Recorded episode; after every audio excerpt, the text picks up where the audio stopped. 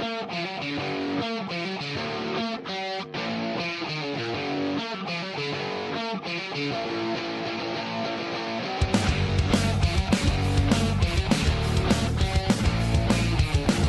everyone. Uh, I'm joined today, if you guys haven't already figured out, by Robo Murray. What's up, everybody? Um, Oh, you you're going beer. I didn't get, I didn't get beer, so I might drink like let's Gatorade. I don't know if that it's in the title, damn it. I know, but it's like, uh, it's, it's Sunday and I was lazy. You know, things happen. Things, things Uh, I hear that.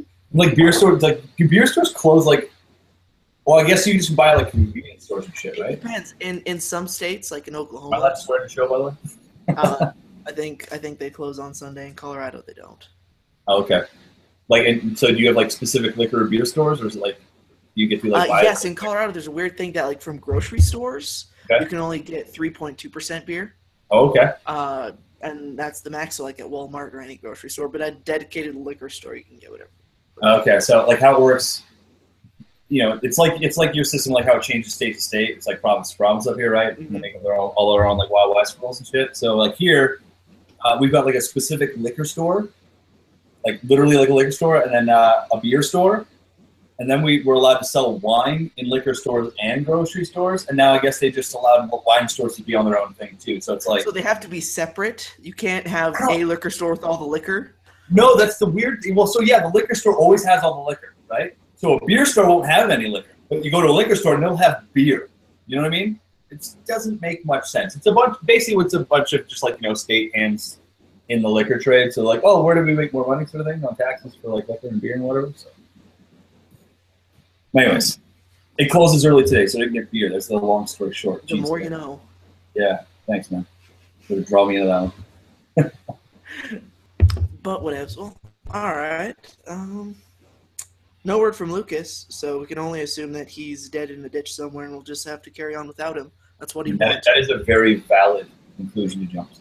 You know, he's not answering a text message. He. He's dead.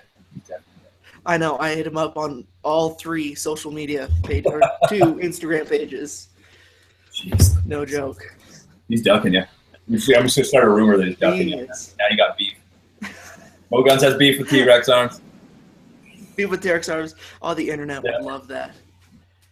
Uh, so, Robo, would you like to tell the internet a little bit about what we did last weekend in Playas, New Mexico?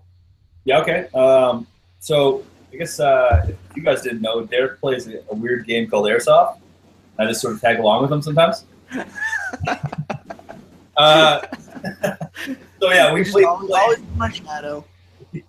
dude, I, I'm just trying to like trying to escape from underneath it. Man. One day I'll be my own man, you know. And like you're like what half my age? What? How old are you now? Twelve? Almost 14. Oh damn, man, I feel like I'm 60 now. Uh, yeah, so we, we do we play Milsim, which is for the lack of a better word, you know, it's an application of airsoft, and I I really want to make a point that it's an application of right. So I mean, airsoft is this wide sweeping word uh, that really denotes a, a technology. Uh, Milsim is maybe an application of that technology, right? So it's military simulation for anybody who couldn't figure that out on their own accord. Um, and it, it basically mimics uh, closely or closely enough at least the you know the exciting parts of military life, which is generally the combat or light uh, light you know administrational duties that go along with that sort of stuff. I mean, no one's mopping in the rain or in that, but I mean, uh, obviously there's there's some you know form or fashion of you know uh, organizational structure, uh, command structure, things like that. So we were in Playas, New Mexico, doing that in the middle of high deserts um, at the Playas Research and Training Center. Um, Mhm, Yep. an old, as you know, Derek, an old uh, mining town that kind of dried up at some previous uh, destined time.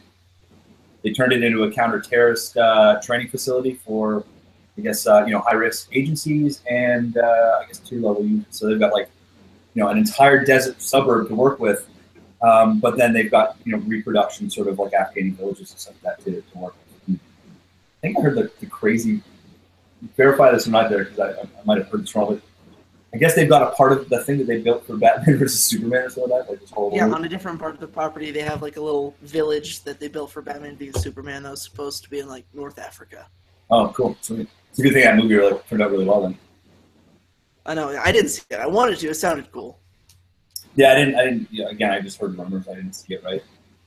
So, so that's what we're doing. That's uh, that's how I met Derek. Actually, hi Derek. Yeah. So, Through the through the BB wars. Through the BB Wars, man. Yeah, know, weekend warrior stuff. Absolutely. And the uh, American, uh, when people hear BB Wars, or especially the term mil sim, they usually have a very different image that comes up in their head versus what happens at the average American mil sim event, especially at Playas. Yeah, I, I would. I would completely agree with that. I mean, it's you know, it's it's similar. The only way I can really kind of uh, compare it is it's very similar t- uh, to sort of like the joke portions. Uh, you know, heavy quotations or the joke or you know dank memes portion of the firearms community. You know what I mean? Like uh, dude with like cheeseburgers in his in his in his plate carrier or or whatever, right? Like I mean, I think when most people go, "Oh, I'm going to a mil sim," and someone who really hasn't seen that firsthand, in their head, the image they see is like all The cheeseburger operator. exactly, or all the all the the meme sort of stereotypic, you know, young, weebish airsofter who's just thrown together like a mess, kind of kind of kind of picture, Yeah. right? And that's that's just so far from what it actually is, and it's and that's not to say that it's also this grandiose, like extreme opposite of that too. It's not like again, I really mean that it, we're not sitting there like in PT shorts doing PT until we go to chow at lunch and, and then you know shine our the, rearrange our storage lockers and shit. Like I mean, it's not to that end either. You know what I mean? I, I, there's probably that out there somewhere, just not what we do. Right? So That, that's the next mil sim West stop. you're right. Like there's no combat whatsoever. It's just all just like Monday to Friday. It's just shit. all the other BS that no one Yeah, no one sees on the brochure. Like, you're not even like we're not even in a combat zone. We're like stationed stateside, really comfortable. Like all the bullshit that goes with that. Stay right? off the grass. Yeah. We're gonna march 17 times today. And then you go clean your boots. You know, like that sort of. right. Yeah. So I mean, it's. I do. I, I agree with you that I think that's the biggest misconception, and that's not anybody's fault. I mean, it's just because, you know, so many people have that picture, right? They have that picture from the internet of that loser person with the airsoft gun, or you know, or oh, he's a civilian shooter. Well, better hide that Mountain Dew. You know, like the internet the internet stereotypes anything absolutely everything. Well, and it's, and it's ease of access, right? Like, so, you know what? I hate to say it, across the, the, the grand scope of the human experience, okay, most people are going to be awkward members of any one sort of uh, Yep. social group. It's just by, by probability, right? So, like, you're going to see more of that on the internet because the internet brings that right to your face. And there's just so much. of it. There's a reason why there's like fail compilations, okay? Because we as humans are so damn good at doing that, just falling on our face, right? Like, so I get it. I get where that comes from. It's just not what it is. Like, I mean, we, literally, there's current serving like military and law enforcement doing these things. There's former like combat vets. Man, at, at Copperhead, I met a dude who's a contractor in Iraq, and he was at the event. It was his first mil sim ever. He's only been playing for six months, and he took 45 days of leave to come play it. Like, how that is awesome, is that? Right? He's like, dude, That I'm gonna do my job for fun when I'm not at my job. Like, I mean, it's like, what? That's awesome, man. Like, it was such a cool dude to talk to, right? So it's that's why you know, and we've had this conversation in, in private before, and that's like that's why I think it's important people kind of like break through that like sort of stereotype. You're absolutely right. You are making a correct judgment. That exists too. The weirdos are out there. Okay. Yep. I'm not trying to I'm trying to blow smoke up anyone's ass or, or whatever.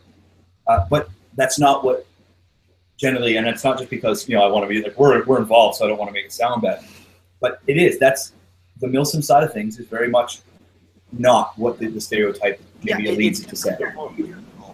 It'd be what, Yeah. what consider at a higher level of that, and that's what uh, the last podcast we talked about Lucas. That's why he was interested in Copperhead is because he has he sees that stuff all the time. But when he saw Copperhead and he's been to an AMS uh, event before, and he sees that it's it's different.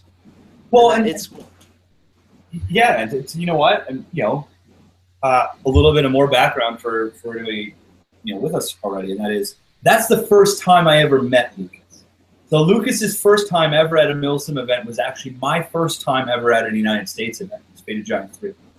Uh, you know, I, I hadn't even met him yet. I just I had already been following what he was doing and things like that. So you know, obviously I was like, "Holy crap, you're Lucas! You can like you know shoot people with like laser light speed, like whatever, right?" So yeah, I was a little starstruck. Um, you know, AMS stuck him in my squad. I mean, you know, AMS knew how I rolled, my how I sort of applied myself in in the the idea of milsim or using airsoft as a training device. So they were like, okay, Lucas needs to be with you.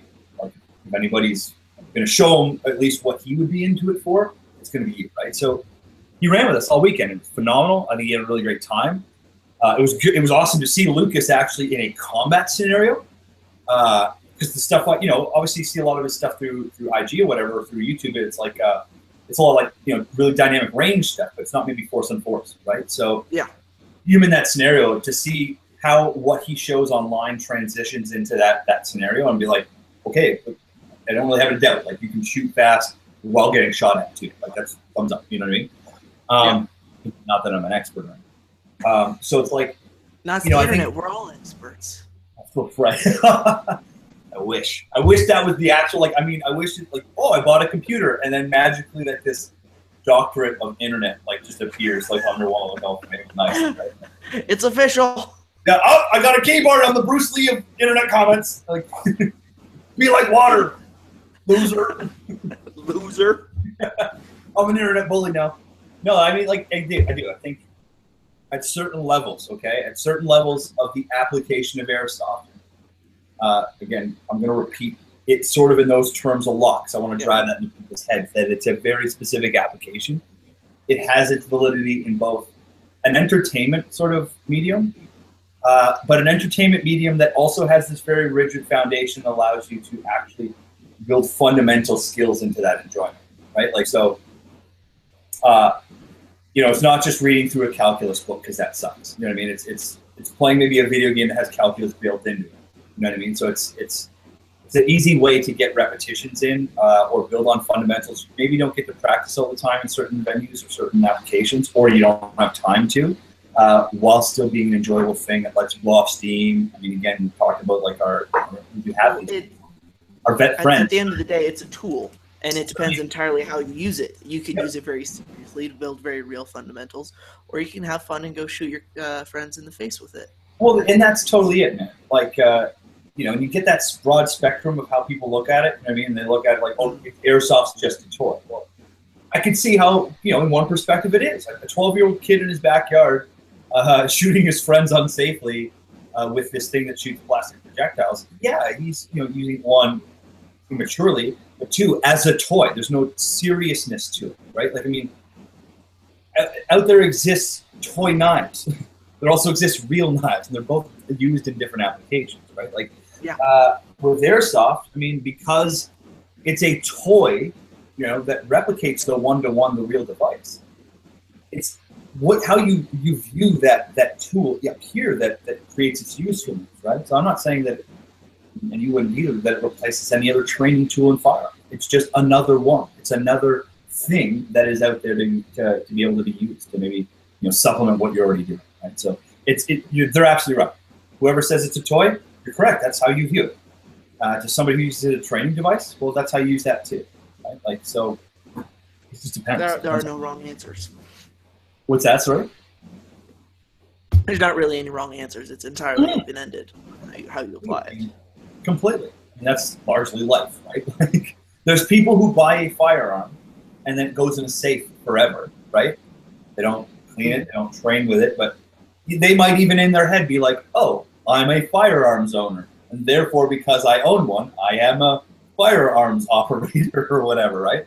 Uh, but everybody yeah. you know, watching with any sort of proficiency with firearms goes, no, it's a perishable skill. If you don't practice it, you might as well just not own it. I mean, you're just as dangerous as not having one to defend yourself, right? So it's yep. It's it, yep. but then the, on the converse, there's those dudes that go out and shoot every weekend because they, they feel there's a responsibility as a firearms owner. Well, it's same tool in both cases, right? It's, it's the perspective of the owner or the operator that changes in those cases. Exact same thing with airsoft. Cheers. Oh, yeah, cheers. Uh, so yeah, this is my Tim Hortons. So I'm going to finish this Tim Hortons coffee, and then I might get into some whiskey. But I, it just caught me being Canadian.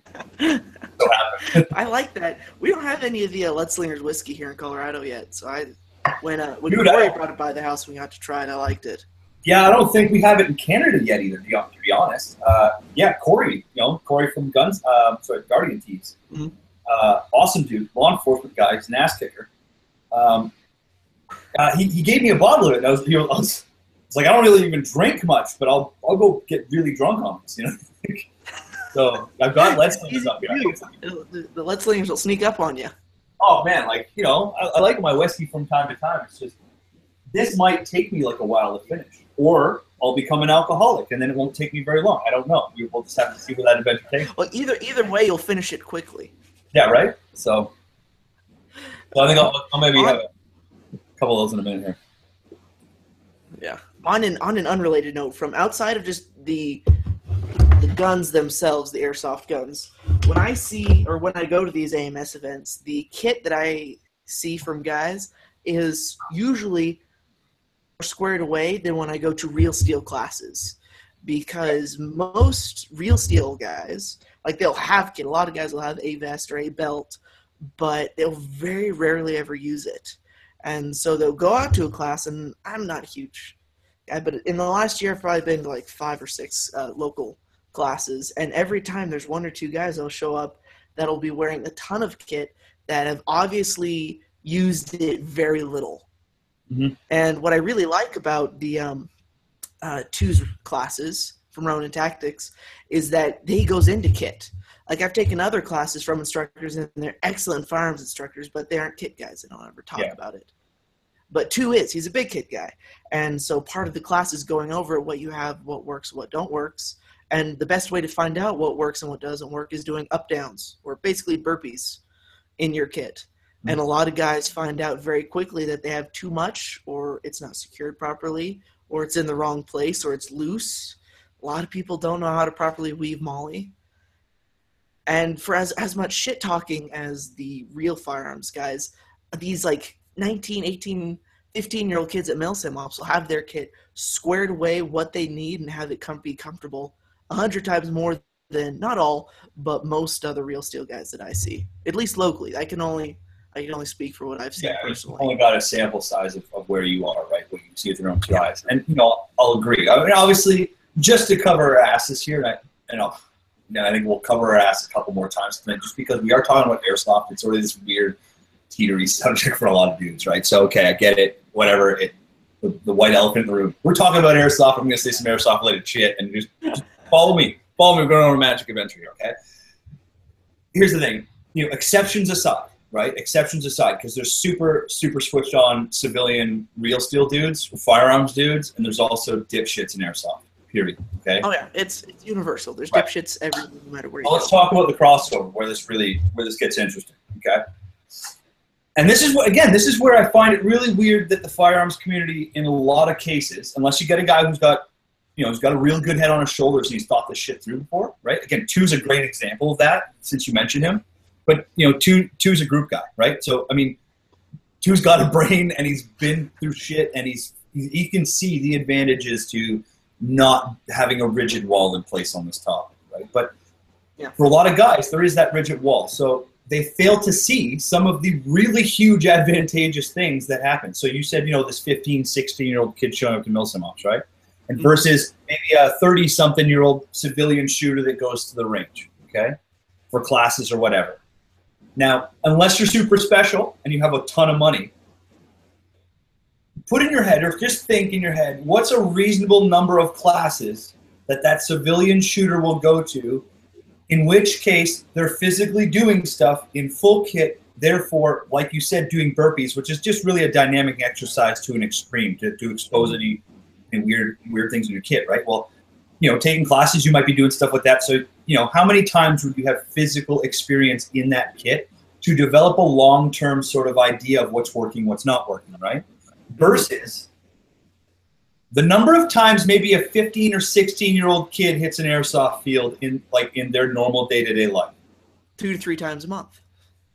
okay so that's that's the airsoft kid Yeah. how many, how many classes for the other guy would you say? Um, I've taken like five over the last year, and that's a lot. I'd say most other people are one to two if they're involved with that. so we're talking maybe a ratio of once for every two months Yeah. okay so we can already see that's a huge difference in numbers right and while Yeah.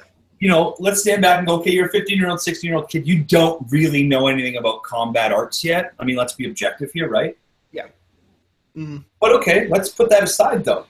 Do they not have like equipment use repetitions in there that they've developed their own intelligence about their kit? And again, the internet's a great resource, and they can follow along with their favorite tier unit and find out exactly how they put their shit together, right?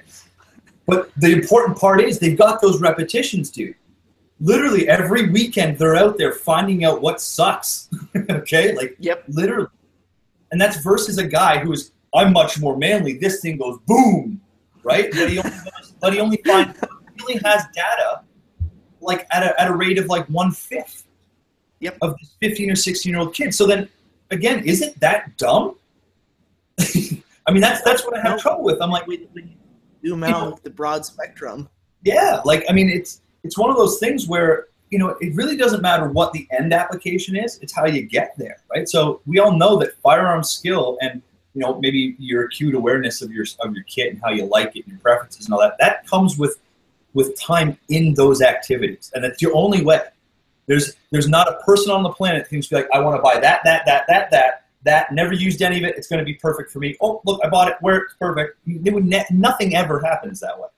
No. Anybody no, who's that's not born- how life any form of kit before knows that they've wasted a ton of money on kit that they now hate, and they have very ill memories of kit that they went. That was a piece of garbage, and I found that out the hard way. Right, like we've all been there, but you can only be Yep. there by going through it. So it's you're absolutely correct, dude. It's you know that's not to put down any any shooters either, right? Just like it's not No, me. no, it's just it's different. It's it's a lot cheaper to go play BB Wars than it is to go to classes once a month.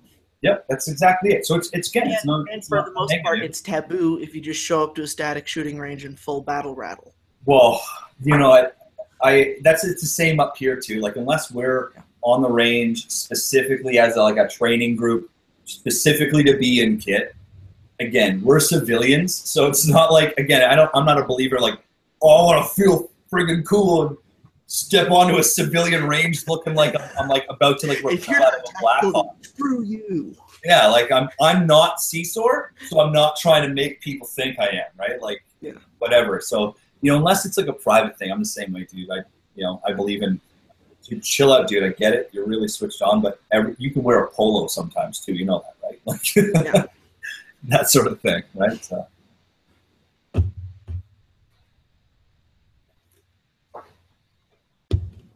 And that's something else that I like about uh, Tu's classes is that it's a little bit of a self promotion, but I like it. It works is that he has kit to rent, and he usually has four or five different of his own uh, PCs there in various setups for people to try through the class. Because Right. I've seen people show up in like just like an old belt rig, a Condor belt rig with sagging pouches, and say this sucks, I don't like it, and then let them try on various rigs so that they can see what works and what doesn't as like an impromptu workshop on the range. Which I think more people should do because if you focus, if you pour ten thousand dollars into your rifle, and you just have uh, magazines in your pocket, And I think that you should. I think that they should complement each other to an extent.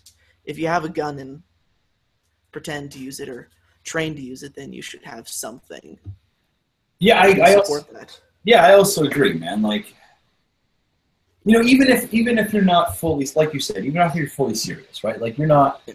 you know, let's paint a picture here. Maybe you're not that person that's like, The government's coming. Right, that, or like, there's definitely some sort of guy coming through my door tonight, and I got to blast his face off. Like, you know, all that shit's valid. Like, what, however you perceive your involvement in the industry is completely valid, as long as that validity doesn't extend to like, oh, my whole involvement in the firearms industry is, is robbing banks and shooting women in the in the, in, the stomach. That's that's bullshit. That's where you cross the line. But you know, not everybody needs to be gung ho. You know what I mean? But but you know, you don't need to be a race car driver to need a certain level of tires on your car, right? I mean, Yeah. to, to to be safe or whatever, right? So. I think that's equal equal in the firearms thing. There's some basic things that if you own a gun, these things go with it because this is the basic package, and you need to, you know, for ease and safety. That's another thing for safety, right? You should Yep. have things that like retain magazines properly or keep your firearm safe when it's not in use, crap like that, right? But there's a lot of people that don't even follow those tenets, right? Like again, we all Yeah. have probably heard of somebody that just throws the gun in the safe or whatever, right? Like, Well, I'm done. yeah, like you know, they leave it out for their baby to lick or something like that, right? Like, weird. I'll never understand those people, but they're they're out there. Be afraid they're No, out they're out there. I, I never understand anyone that I see at Walmart. Yeah. So, Looked in the mirror and you thought, yeah, I'm good. yeah. But I mean, you know, to your point about the equipment thing, that's again, it's you know, it, it's a part of the joke, the, the airsoft joke that you know, there's all these 15 or 16 year old kids that know exactly what like DEVGRU wears. You know what I mean? Like, ha ha ha, firearms community, ha ha ha, that's hilarious. But dude, they know the shit. You know, it's weird. Like Yep. again, it's it's yeah, it's laughable. But compared to the reality of there's some there's a big a, a large number of firearms owners that aren't even half as knowledgeable at the basics. Like just don't care. You know what I mean? So it's like again, it's a huge joke, but we're missing some of the point here. Right? We're, we're the joke is letting us completely miss or overlook the good points in there. You know what I mean? Yeah. So and yeah, I say that both as a firearms, you know, operator and, a, and an airsoft enjoyer. You know what I mean? Like I, I'm Oh, weird- like yourself. I mean, we're weirdos that bridge the gap, right? We're not like little to find our social place, and you know, airsoft is our, our means of doing that because football teams are just scary as shit or whatever, right? Like I don't know. Um, and we're not that those firearms guys that are like "Mm, that stupid gay airsoft. You know, like we're we're you know we find ourselves in a, a community Oh, of people somewhere. that sort of do both.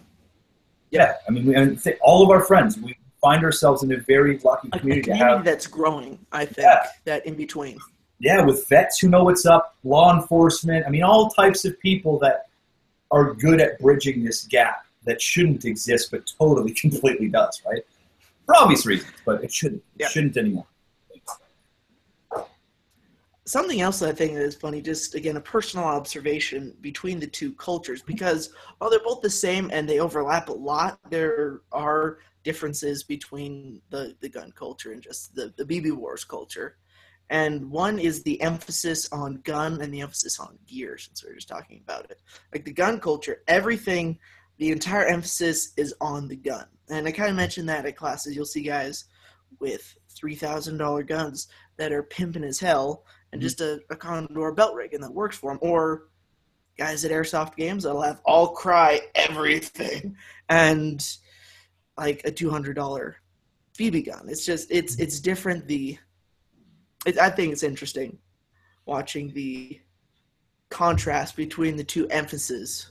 Yeah, and I think you're absolutely right in fact that those those are there, and it's this weird comp, like it's this weird flip flip of what you'd think it would be, right? But again, so we've already sort of, I think, from how I thought of it, anyways, we've, we've touched on some of the reason, right? Mhm. And that is, okay. So I'm, I'm going to take the, the the you know the switched on guys, the guys that know what they're doing, they're not the weirdos or just who are the guys that you will understand that I'm about to talk about in a second, but we're really switched on dudes that do airsoft so much, right?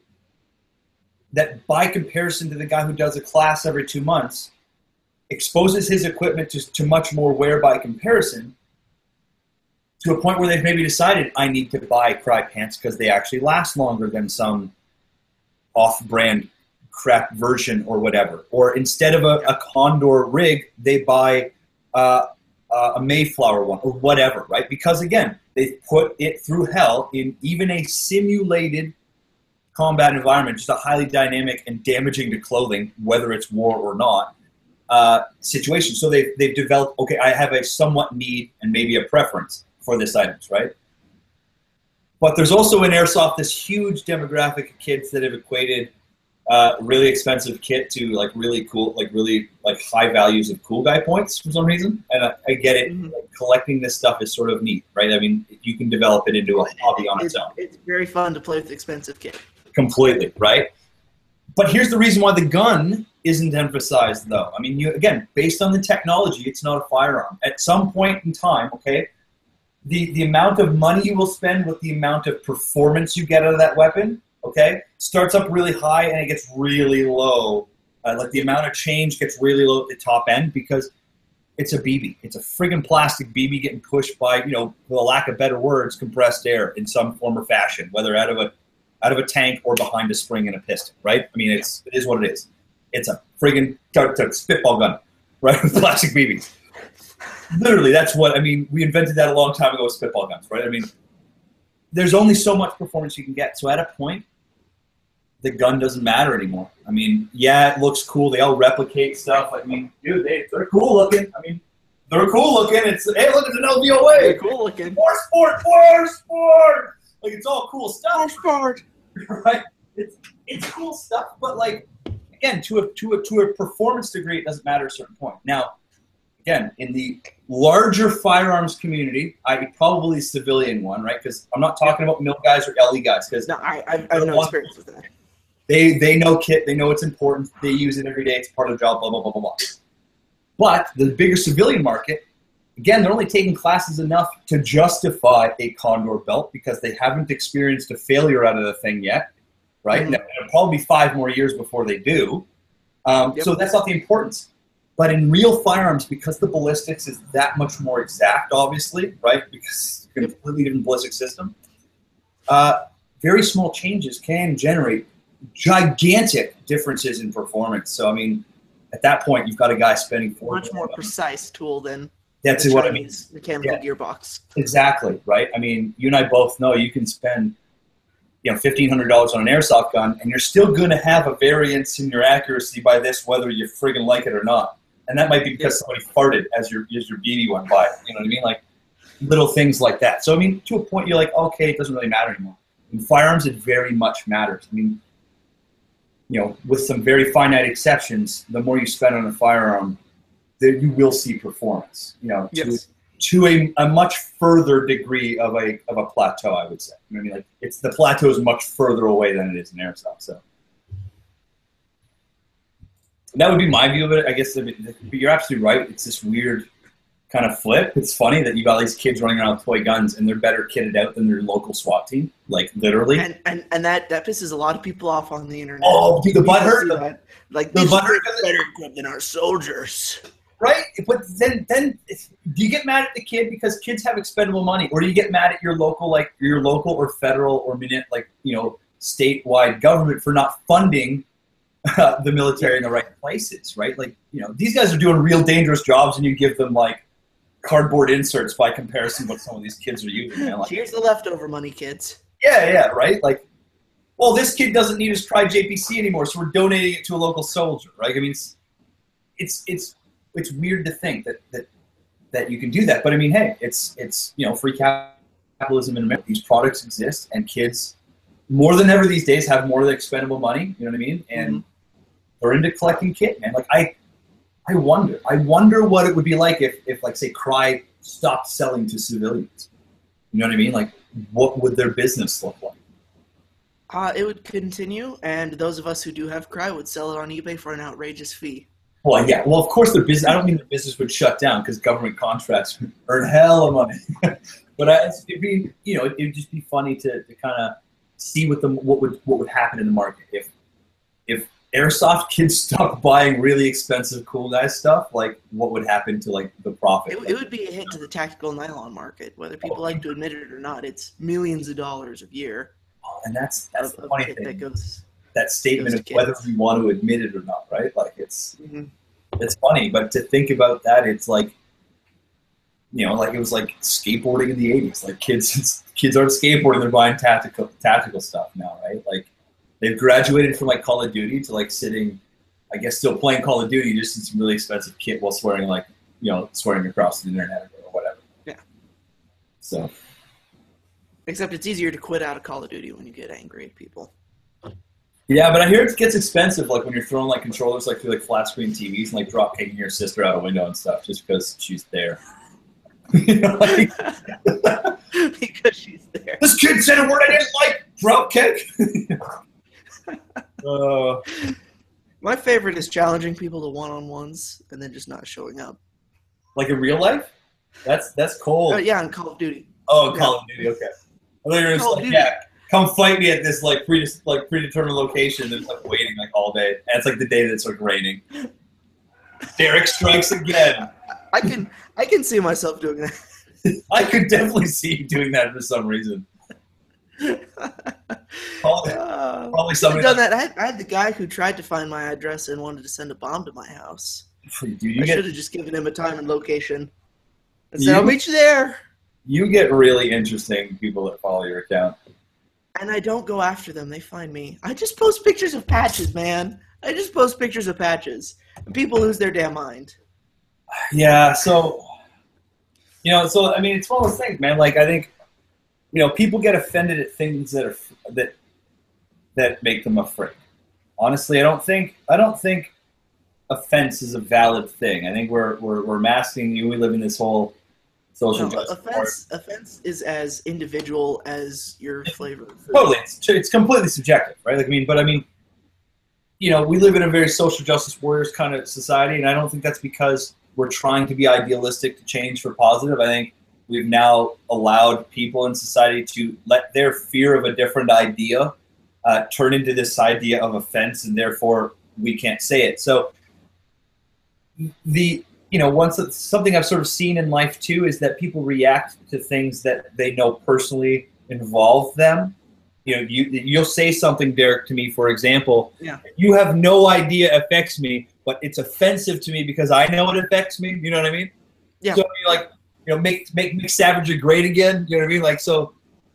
You know, people people are gonna get offended by that because I think these are people that are afraid that they deserve to get a little scalped. You know what I mean? Like maybe maybe that's just sort of what's going on there. So it's like you know you don't have to do anything. You're just you know you're striking a chord, and some motherfuckers maybe think they need to be scalped. Yes. so Yeah. like it's, you know just do your do your thing, boo. You be you. You be you. You be and you. like, and like we need that needs to be mandatory for the whole internet. Just, just you be. Oh, dude, Kate. Anybody watching, this is a definitive rule for life going forward. If you haven't figured this out already, this is free advice. I charge thousand dollars an hour usually for, for saying this. Okay. Okay. The, the rule for life, and it very much so, very much applies to the internet, and it actually should apply like a thousand times more to the internet, even over real life. And that is d bad, and just don't be a dick. And that's all you need to not do. Dick. It's just if you're just not a So dick. simple. No, it's it's incredible how simple of an idea can transcend pretty much everything you may or may not experience on this floating rock of weirdness. And as long as you're not a dick, you just may make it through okay. Next Just- time you're you're writing a hateful comment of one of Robo's videos telling You him just to kill need to himself. remember D-bad. stop and think, Just Am. I being? Yeah. Am I am I living the D-bad life right now? Am I am I am I being that right now? I'm not. Okay, so I'm gonna erase what I was about to post and I'm gonna go hang myself. That's mean, like but you that. know, sometimes you gotta say what you gotta say. D bad. I like that. It's just it's simple. Yeah, sometimes. Uh, up hashtag Robo philosophies. I knew Yeah, we'd get it in there. I literally just went over to the to the chat to see that happen. Uh, do you guys have any questions? Uh, since we got all the boring, serious stuff out of the way, we still have uh, a good 15 minutes. I, I need to, since Lucas isn't here, I'm just going to fiddle with the gun the whole time for him, since that's his that's his favorite podcast activity. oh, is that what he does? Like he like so he comes on your show and he just like fingers his guns all night? Uh, you need to listen to the first episode. He act, we actually had a desk pop like during the podcast. He had his back door open. and He pulled the gun out and was shooting out his door. Right, because yeah, 'cause he lives in a place where you just like shoot out your windows and shit, right? yeah, yeah. Yeah, so you would definitely go to a lot of jail if that happened here. Well, in most places in the U.S., you'd go to a lot of jail for Yeah. that. where where is he again? I mean, you maybe you don't want to say that on the internet. I don't know. I think Tennessee. Okay. Uh, somewhere south and hot and sweaty. For some reason, I thought he was in Florida. Was he in Florida at some point in time? Why I just I don't I just assumed he came from Florida because he shot lots of guns or something. I'm sorry. I'm not. I swear, I'm not an ignorant Canadian. Uh, this is the third time I've asked someone to take my. Uh, someone's asked for me to take my top off. Not this time. I think that goes against YouTube's policies. I'll have a different live stream on Pornhub where where things will get much better. Yeah, I well, especially YouTube's cracking down, man. YouTube's on on a warpath weirdness right now. Have you been following the craziness that if you are uh, offensive or offensive language, you can lose your monetization? Oh yeah, yeah, totally. So I haven't I haven't gotten any of these. I haven't gotten a demonetization uh, yet. So there's the problem is but a lot of there's- other big pages are. yeah, there's two different levels here, right? So the the end all be all is you get this notice that literally says this video is no longer de- is no longer monetized, right? So uh, that's where that video definitely makes zero money anymore. Now, the other thing that's already happening, whether you like it or not, is that based on your content, you might not be like your video no, might not be getting promoted whatsoever.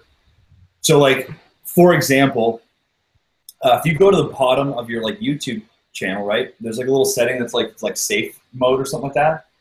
That essentially like you can turn that on and it'll show you like what an under 18 year old person sees, Mhm. right, on YouTube. Uh, and if you turn that on, like for example, Jet Jet has like hundreds and hundreds and hundreds of videos, right? Someone under 18, there was four.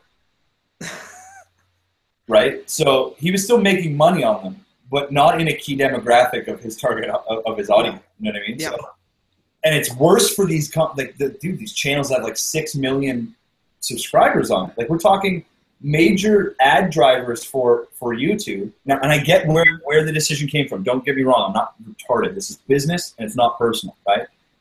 Um, is you know, dude, like PewDiePie. I hate even having to say this. But, I mean, PewDiePie is even getting like his dick kicked in on this one. You know what I mean? Like, Yeah.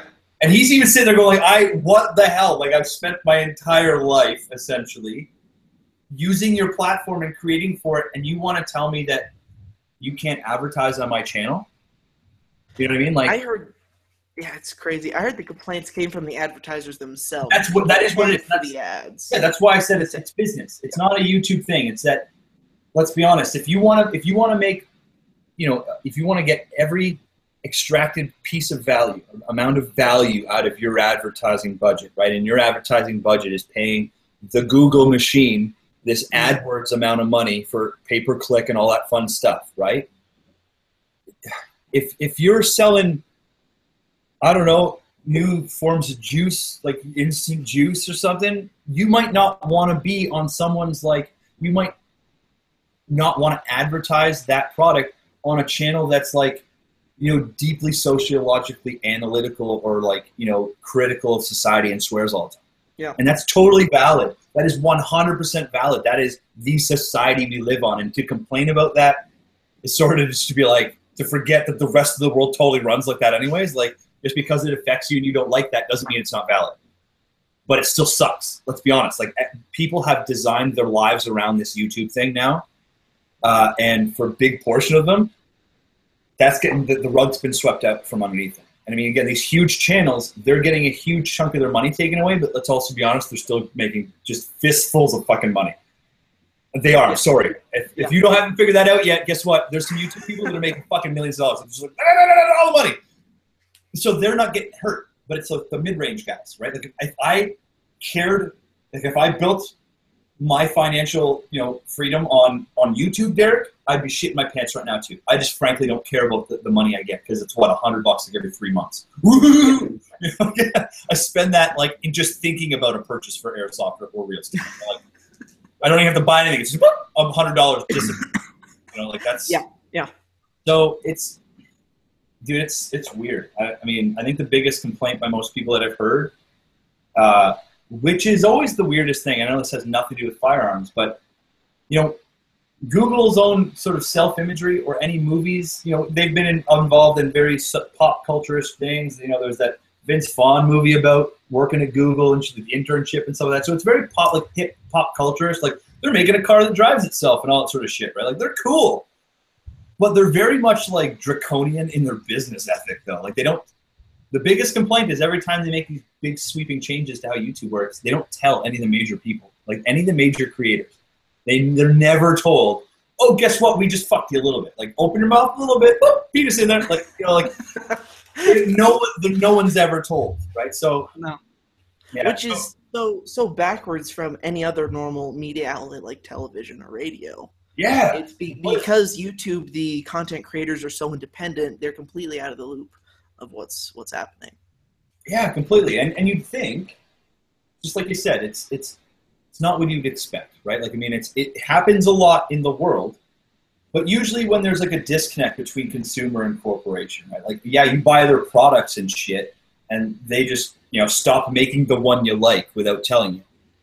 Tough noodles. That's that's their choice. But YouTube is very much the entire website is built upon people creating content. So I mean, it's like it just doesn't make sense that there's no lines of communication there. It's really strange, and it's it's why I think.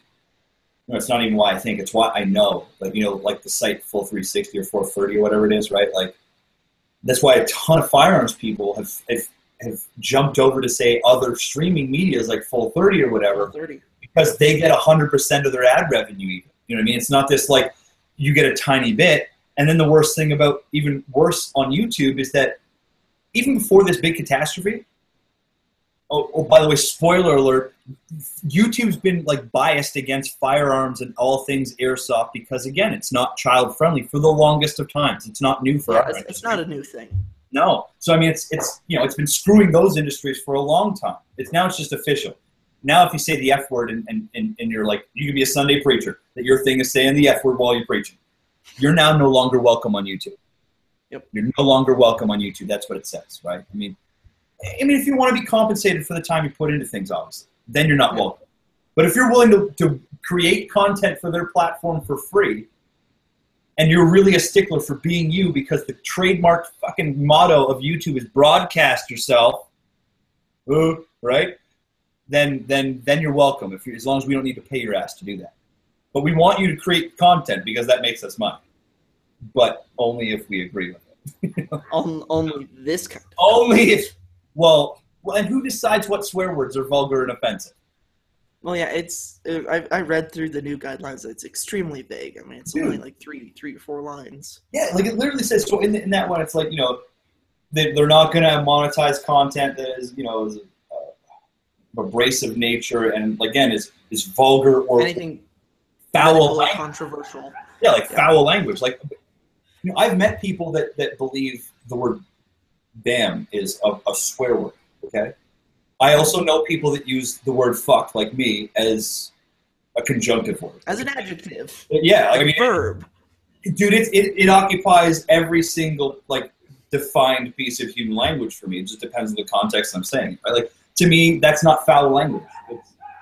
Just a word, right? Like, so like who who then defines that? Like who up in Google's like their job is like, oh, here's Steve. He's a summer intern. He gets to decide what he's afraid to hear. like,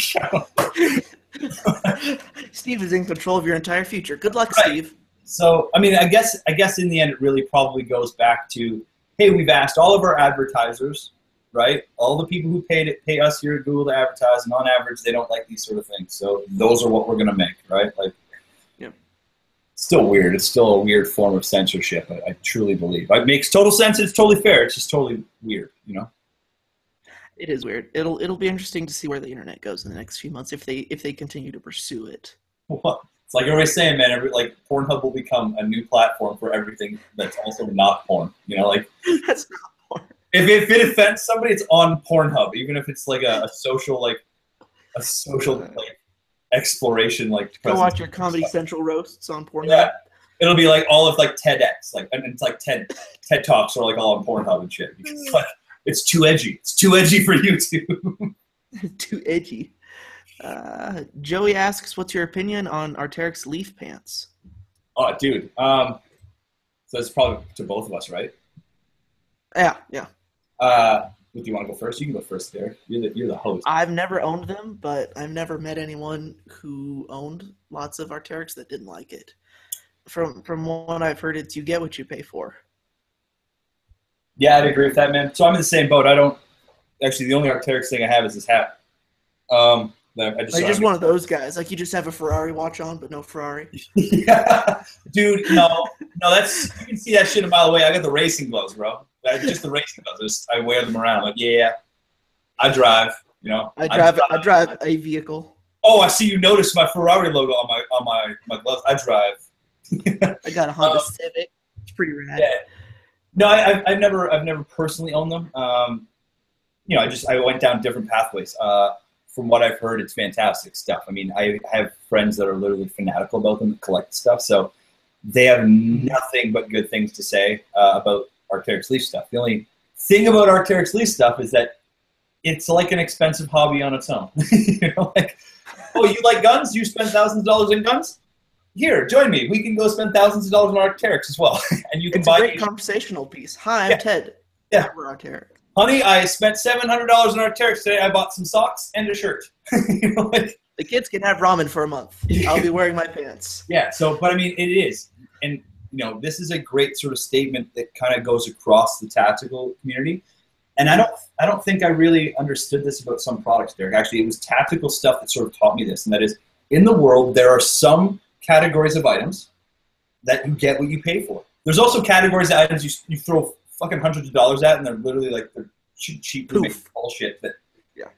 but because they're like societally like injected into what we do on a day-to-day basis, we keep throwing this money at it. But neither here nor there.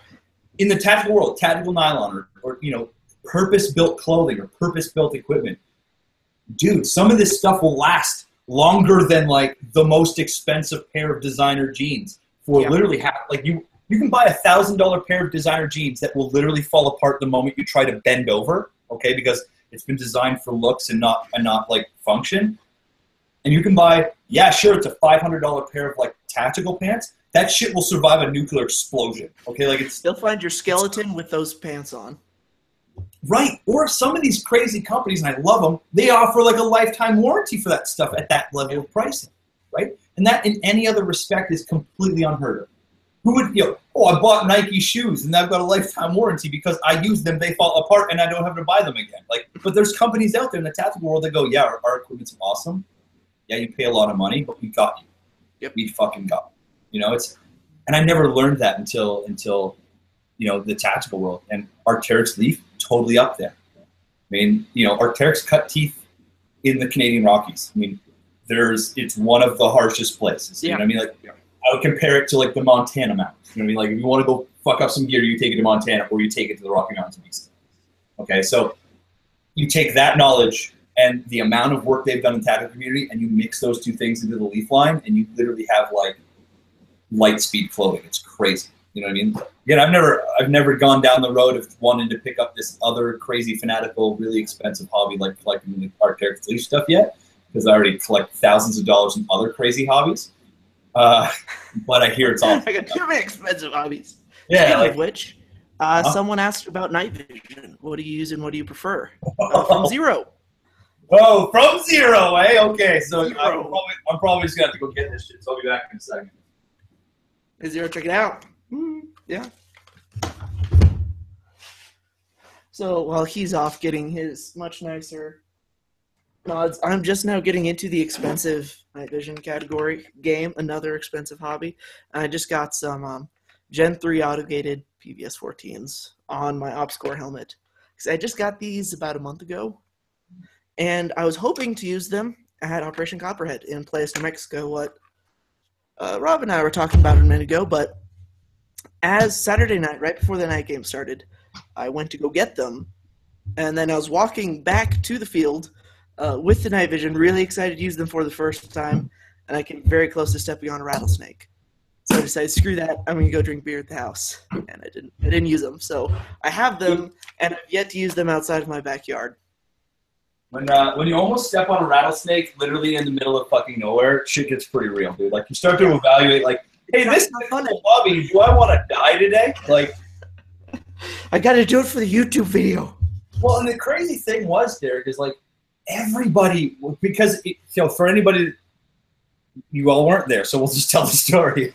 So it just so happened that the night before all this was going down, there was a crazy thunderstorm. Like it, you know, it's obviously it's the desert; it doesn't do that often. So we were there during this crazy rainstorm, and uh, you know, if you didn't know this, a desert snake kind of doesn't like water. So they were all hiding and didn't go hunt. So the next night, the night that Derek got his night vision and all that fun stuff, hey, nice amber lens there. Um, I was zero just asking about it. Oh, okay, cool. Um, so the snakes were out in force, like they were like out there, like kicking ass and taking names in the mouse world or something like that, right? So Mm. everybody, literally everybody, was seeing rattlesnakes. Man, there was one out back, like the, like our friend's house, even that they almost stepped on. It was crazy, man. Hey, Derek, what mount do you like? What uh, what shroud and mount are you using? Uh, it's the OpsCore bump, so it's just the built-in plastic molded one. It Yeah, okay, works, yeah, there's a little wobble in it. Yep. I have the Norotos AK2, which is just like the Taydan, but it locks in the middle, which is kind of nice. And the Wilcox Yeah, Wilcox, okay. Wilcox JRM's the way to go, dude. I like. I, I want to Yeah. get the, the, the Wilcox like L4 mount, but Yep. it, I just bought this. I need to wait a while. And the Dude. AK too, fine. That's that's okay. So if you're a and again, if you don't know this stuff as a civilian, living the Nods life as a civilian is very much. I just spent a fucking fortune on this one little thing, and I need some time off before I can buy the next fucking fortune worth little fortune. tiny accessory. Like literally, like you can spend piles of money and just accumulate stuff that fits in your arms like this when you're in the Nods life. It's ridiculous. Okay, like. you, got, you got the night vision. Now I need a laser down. to go with the night vision. Now I need more night vision. Oh. And then that's the thing. So Enough. And let's be real honest here, okay? Just for anybody policing the internet tonight, okay? There is no real practical reason for me to need night vision, okay? No. There's no real I- practical reason for me to have a car that has more than 200 horsepower. Of course, and that's that, that's what I'm getting at. Is that it doesn't matter. You know, we all walk different forms of life. Some people like buying, you know, egregious amounts of porn. I'm not going to tell you you can't do that. Okay. Again, you you do you, boo. Right? Like whatever. Like if you like to spend money on fast cars, buy that. I like to spend money on stupid firearms and, and cool cool tactical shit and studying it and night vision, night vision. Right. So, um, yeah, what, I, what I'm currently rocking is I just got these in. Uh, and these are just like you know, they're, Canada has a different market up here. Like really cool night vision shit for all, for any Americans that don't know this.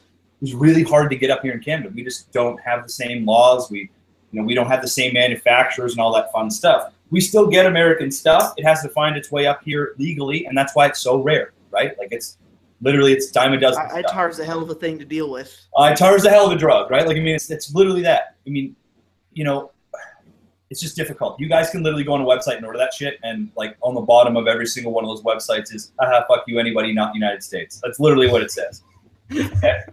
So what I'm rocking right now is uh, I did just pick these up. There, you know that I was I was rocking uh, a pair of 14, like a, a set of 14s before, right in the model, just like you.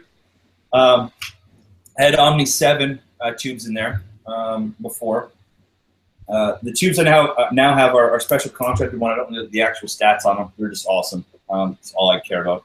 Uh, uh, but I'm, I'm rocking Sentinels now, so I've got uh, a pair of Sentinels. I'm using uh, so Wilcox hybrid mount or shroud, and then uh, an L4 G24 mount, and then I've got the, the built-in Wil- Wilcox like retention uh, lanyard as well. So this is the new baby. I just I, I bought 14s uh, or a 14 PVS 14 monocle last year. It was my first venture into uh, night vision, and uh, my stupid training group because they're they're all teched out. We all have Peer binos, right? pressure. Peer pressure dude, is real. It's the, the struggle is real because like literally it took me eight months to give in. You know what I mean? Like literally, like, it was like a day after I got my 14. Like, oh, you like your 14? I'm like, yeah, it's fucking awesome. Like they're like binos. Like, they're assholes. All that money, Here's something better. Yeah, they're totally assholes like that. So you know, I gave in, and it's it's again, it's one of those things. I always it was always a goal. I got these for a really good deal by comparison to what they'd usually be in Canada. Like if I told you how much these were, an American would be like, "Oh my god!"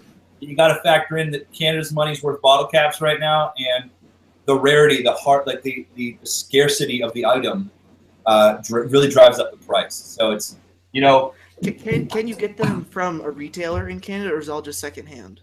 Uh, you can get them from retailers. So here's here's how it, it breaks down. Any ITAR stuff has to be legally acquired through a tactical retailer, and it's usually after it's been uh, in use by law enforcement or military. So it becomes a surplus, sort of a surplus item. If it's below a certain quality, it has to be below a certain quality. Okay?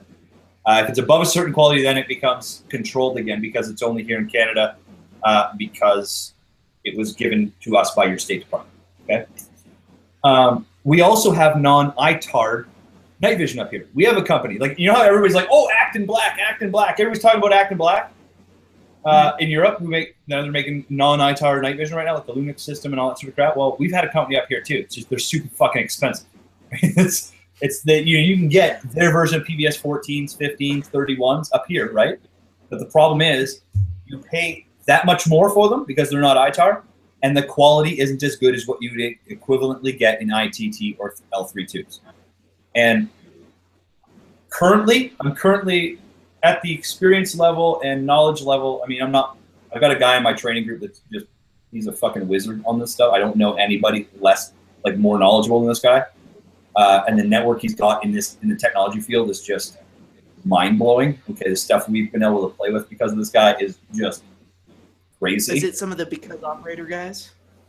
Yeah, yeah, totally. So if you okay, so if you see the cool shit that he posts up there, realize he's taking photos of stuff in in person. Like that stuff he puts on his face and head and stuff. So like the, a picture of his helmet has been it was used in like there's some like tactical poster out Yeah, right it now went viral. Yeah. and, and it's like they put like his helmet on like George Washington's head on the picture of George Washington standing like on the front of the boat and shit. And he's like, "Yeah, that's my helmet." I'm like, "What, dude?"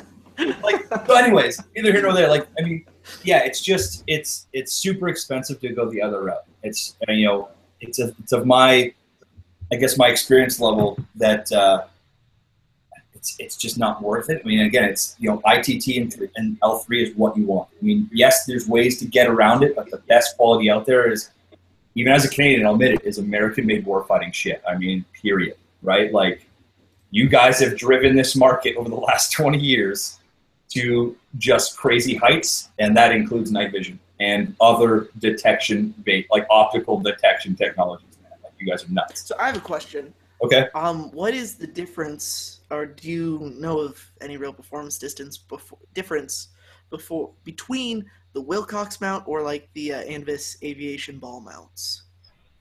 Okay, so yeah, yeah, yeah. Um, yes, so uh, same guy. Uh, actually, two of our training guys actually had switched to ball detent mounts. Okay, so the reason why they've done that is because they really liked the the auto on and off and battery pack feature of that mount, right? So they're both running Sentinels as well. Okay, Mhm. um, and so when you buy Sentinels, it comes with both dovetail and that ball mount, right? So Yeah. they switched over because they were using the battery packs, and frankly, that's the only reason I would use it because it is cool. You can flip it up, the auto turn off because it breaks the circuit and whatever, and all that fun stuff. But uh, from what I know, uh, over time it develops a little bit more wobble than a standard dovetail. I've seen that. I've seen it. Yeah, and that's and that's they've switched back and forth from them. And, you know, they kind of go through phases. My guys, anyways, uh, of which one they prefer.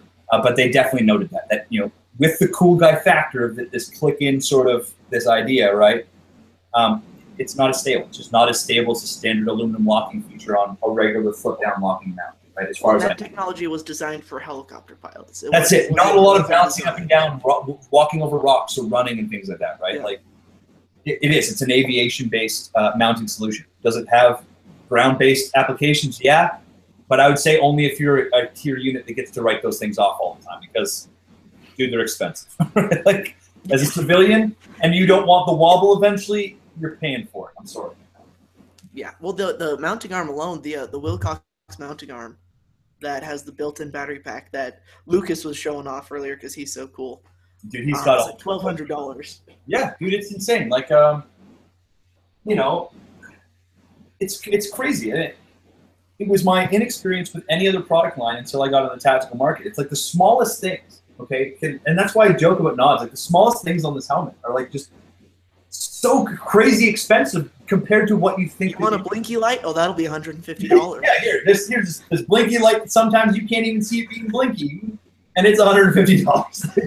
like, uh, you know, the, the L4 G24 mount, man. Like, dude, that's like a 700 dollar US thing, like right out of the box. And dude, what does it do? Boop, boop. But that 700 dollars makes sure that this like thousands of dollars doesn't fall off your face and smash on the sidewalk or, the, or a rock or off a mountain. So it's it's weird to think that these small It's- items are It's a it's a hell of a it's a hell of a hobby. It's it's dumb. Like I have the most expensive hobbies now. Like. Well, and it's hard ex- explaining it to people that don't that don't use it. It- it- they understand more if you use it. Because I've shown people, you know, before you judge it, just look through this. But if you just tell people, yeah, uh, this um, this uh, bicycle helmet is worth more than my car. yeah. Or it's like you know, like so. This is you know, this is a three A helmet. You're like, well, when are you getting shot at with nine mil rounds? You got to like literally deflect them with your forehead. I'm like, well, I don't. But it sure makes this fucking stable to wear. And when I'm at a range, it does offer that protection. I mean, if some dumbass, you know, lets loose at a really terrible angle and I get, you know, the hand of God fucking ricochet and, you know, wants to strike me in the face that day, well, this this helps us out there. It's not practical to any other use, but who fucking cares? Go buy your stuff, and I'll buy my stuff. My money, I'll spend That's it however how I want. That's it. Well, and that's that's it. You're right though. People don't understand, but I also don't understand that let people like hemorrhage money on the stupidest of stuff. I just I don't do that. Mhm. I spend it on bigger bigger ticket items, but fewer of them, rather than like, oh, I like Yes, I like chocolate bars every day, or like I need a new purse. a five dollar coffee every morning. Right, all that sort of stuff, right? So it's again, it's eat your own, who gives a shit. Ha ha ha! I can see in the dark, you can't. Whatever, I. You know? When the zombies come, we'll see whose copies are better. Yeah, I'll be able to watch you getting eaten alive by zombies in the dark. Thank you. Uh, oh man, I had a blast tonight, but I think that is a good place to wrap it up for now. Sounds good, man.